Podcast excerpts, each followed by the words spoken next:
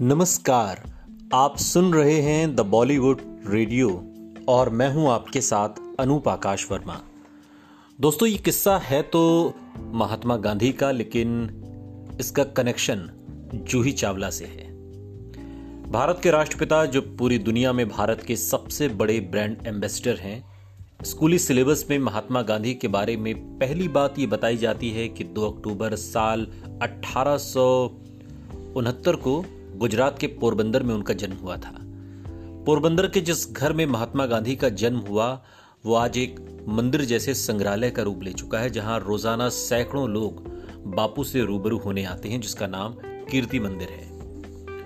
बापू जिस घर में पैदा हुए थे उससे उनके प्रपितामह, यानी कि दादा के पिता हरिजीवन दास ने साल 1777 में एक स्थानीय विधवा महिला माड़बाई से खरीदा था। उस समय वो मकान सिर्फ़ ग्राउंड फ्लोर पर था। फिर हरिजीवन की अगली पीढ़ियाँ इस मकान को ऊँचा करती गईं। वैसे गांधी जी का जन्म इस मकान में ज़रूर हुआ था, लेकिन उनका ज़्यादातर बचपन राजकोट में बीता। क्योंकि बापू के पिता करमचंद गांधी और दादा उत्तम चंद गांधी पोरबंदर स्टेट के दीवान थे।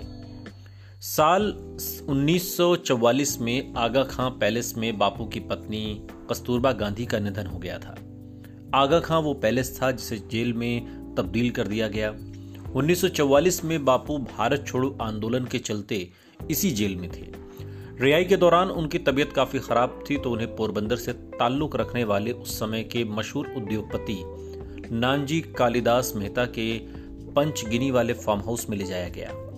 बापू वहाँ स्वास्थ्य लाभ ले रहे थे। इसी दौरान नानजी मेहता और पोरबंदर के महाराजा नटवर सिंह बापू के पास पहुँचे और उनके मकान को विस्तार देने की इजाज़त मांगी। बापू ने इजाज़त दे दी। बापू के हामी भरने के बाद मेहता और सिंह ने गांधी परिवार से उनका घर खरीद लिया। रजिस्ट्रेशन के कागजों पर खुद बापू ने दस्तखत किए थे।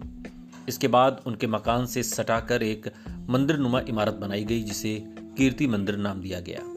ये सिर्फ़ कहने को मंदिर है, क्योंकि इसमें भारत के सभी प्रमुख धर्मों के प्रतीक को जगह दी गई है। जहाँ मंदिर का गुंबद कहीं बना है कहीं इसमें आपको मस्जिद की जालियाँ लगी दिखेंगी, कहीं आपको बौद्ध के प्रतीक बने हुए दिखेंगे। बापू के मकान के बारे में और जानने से पहले एक रोचक बात ये जानिए कि नानजी कालिदास मेहता, मशहूर अभिनेत्री जूही चावला के ददिया ससुर, यानी कि जूही के पति जय मेहता के दादा हैं।